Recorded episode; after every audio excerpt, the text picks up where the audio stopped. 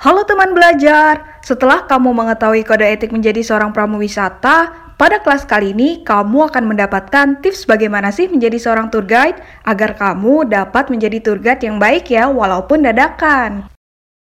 Ada hal yang harus diperhatikan ketika kamu ingin menjadi seorang tour guide. Yang pertama, menguasai materi wisata lokal. Bagi seorang tour guide dituntut untuk paham betul tentang area wisata yang akan ditunjukkan kepada pelancong atau turis yang akan datang. Maka dari itu, seorang tour guide walaupun dadakan harus mencari banyak informasi dari berbagai sumber.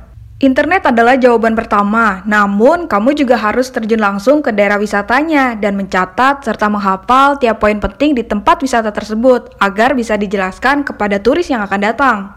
Yang kedua, menguasai bahasa asing. Tentu seorang tour guide harus memiliki bekal bahasa asing yang cukup, agar ketika kamu mendapatkan turis luar negeri, kamu tidak kelabakan ketika ingin menjelaskan informasi dari suatu tempat wisata. Pronunciation dan body language harus diperhatikan juga ya teman belajar. Tak masalah jika kamu menggunakan aksen Indonesia, yang terpenting turis mengerti apa yang kamu jelaskan. Yang ketiga, berkepribadian supel dan menyenangkan. Tentu seorang tour guide ini haruslah friendly dan easygoing karena pasti akan berhadapan dengan banyak orang.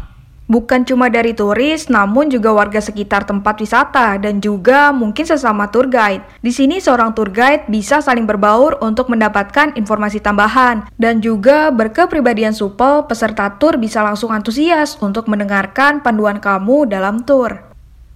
Yang keempat, perhatian dan cepat tanggap. Karena seorang tour guide ini akan memandu beberapa dan mungkin banyak orang, jadi kamu harus tanggap dan memperhatikan akan kebutuhan rombongan yang mungkin tidak disadari. Seperti mungkin bisa bantu foto, memberitahu arah toilet, dan lain-lain. Semua ini bisa dilakukan dengan baik jika kamu selalu siap. Yang kelima, menarik. Menarik di sini bukan hanya penampilan, namun juga pembawaan dan juga suatu khas yang terpancar dari diri kamu yang membuat peserta tur akan selalu ingat. Banyak caranya, mungkin dengan berpakaian adat ataupun mempunyai cara bahasa yang unik dengan tujuan agar peserta tur merasa nyaman dan tidak canggung ketika dipandu. Yang keenam, lisensi pemandu wisata atau tour guide license. Jika kelima tips di atas bisa dilakukan siapa saja, walaupun hanya untuk iseng mencari uang tambahan, nah pada tips terakhir ini dikhususkan bagi kamu yang memang berniat menjadi pemandu wisata sebagai pekerjaan tetap.